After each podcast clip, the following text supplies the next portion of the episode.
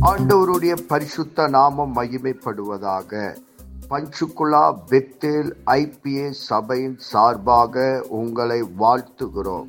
இது தினசரி வேத தியானம். இன்றைய வேத தியானத்தை கேட்டு ஆசீர்வாதங்களை பெற்று கொள்ளுங்கள். கத்தர் உங்களோடு பேசுவாராக.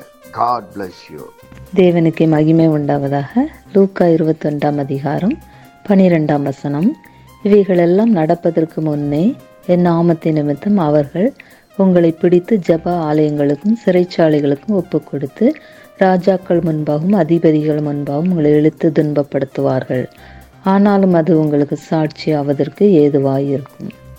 இவைகளெல்லாம் நடப்பதற்கு முன்பதாகன எந்த இவைகளெல்லாம் என்றால் ஜனத்துக்கு விரோதமாய் ஜனமும் ராஜ்யத்துக்கு விரோதமாய் ராஜ்யமும் எழும்பும் பஞ்சங்களும் கொள்ளை நோய்கள் உண்டாகும் வானத்திலிருந்து பயங்கரமான தோற்றங்கள் உண்டாகும். இந்த காரியங்களாம் நடக்கிறதுக்கு முன்பதாக முதலாவது உபத்திரவம் அவங்களுடைய தேவனுடைய பிள்ளைகளுக்கு. சபைகளில் இப்பொழுது நம்ம பார்க்கிறோம் இந்த மாதிரி காரியங்கள் நம்முடைய தேசத்திலே நடக்கிறது. சிறைச்சாலைக்கு ஒப்பு கொடுக்கப்படுறாங்க சிறை பிடித்து கொள்கிறாங்க தேவனுடைய பிள்ளைகளை துன்புறுத்துகிறாங்க கொடுமைப்படுத்துகிறாங்க இப்போ தேவையில்லை பொய்யான குற்றச்சாட்டுகளை வைத்து சிறையில் போடுகிறாங்க. இந்த மாதிரி காரியங்களை நம்ம பார்க்குறோம். ஆனால் தேவனுடைய வார்த்தை சொல்கிறது இந்த ஆனாலும் அது உங்களுக்கு சாட்சி ஆவதற்கு ஏதுவாக இருக்கும். ஏனென்றால் தேவன் ஏற்கனவே வாக்கு கொடுத்திருக்கிறார். உலகத்தின் முடிவு கடைசி வர நீங்கள் எனக்கு சாட்சிகளாக இருப்பீர்கள் என்று. இதுதான் இது கடைசி நாட்களில் நடக்கிற சம்பவங்கள். அவருடைய வருகைக்கு முன்பதாக நடக்கிற சம்பவங்களை இந்த அதிகாரம் முழுவதும் சொல்லப்பட்டிருக்கதை பார்க்கிறோம். அடுத்ததாக தேவன் அவருடைய பிள்ளைகளுக்கு எப்படியாக தைரியத்தை அவருடைய பிள்ளைகளோடு இருந்து உதவி செய்கிறதை நம்ம பார்க்கிறோம். நீங்கள் எதை குறித்து அதற்காக கவலைப்படாதிருங்கள்.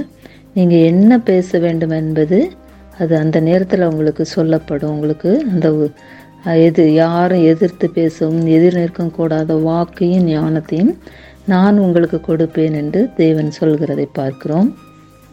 அது மட்டும் இல்லை என் நாமத்தின் நீங்கள் எல்லாரும் பகைக்கப்படுவீங்க.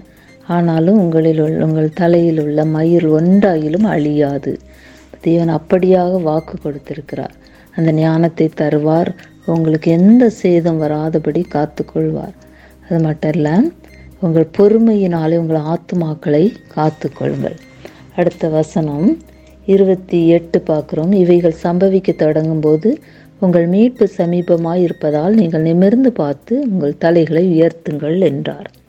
அப்போ இந்த காரியங்களை நடந்த பின்பு நம்மளுடைய மீட்பு அவருடைய வருகை வருவதை நம்ம பார்ப்போம். அவருடைய பிள்ளைங்க நிமிர்ந்து பார்த்து அதனால் நம்ம தலையை உயர்த்த வேண்டும் என்று தேவனுடைய வார்த்தை சொல்கிறது. அதனால் நம்ம அதுக்கப்புறம் உள்ள வசனம் பார்க்குறோம். வானமும் பூமியும் ஒளிந்து போகும்.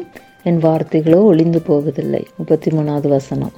அப்போ தேவனுடைய வார்த்தைகள் எல்லாம் இந்த கடைசி நாட்களில் கட்டாய அவைகள் நிறைவேறும். ஏன்னா அவர் படைத்த வானமும் பூமியும் கூட ஒளிந்துரும். ஆனால் அந்த வார்த்தைகள் வந்து கண்டிப்பாக அது ஒழியாது.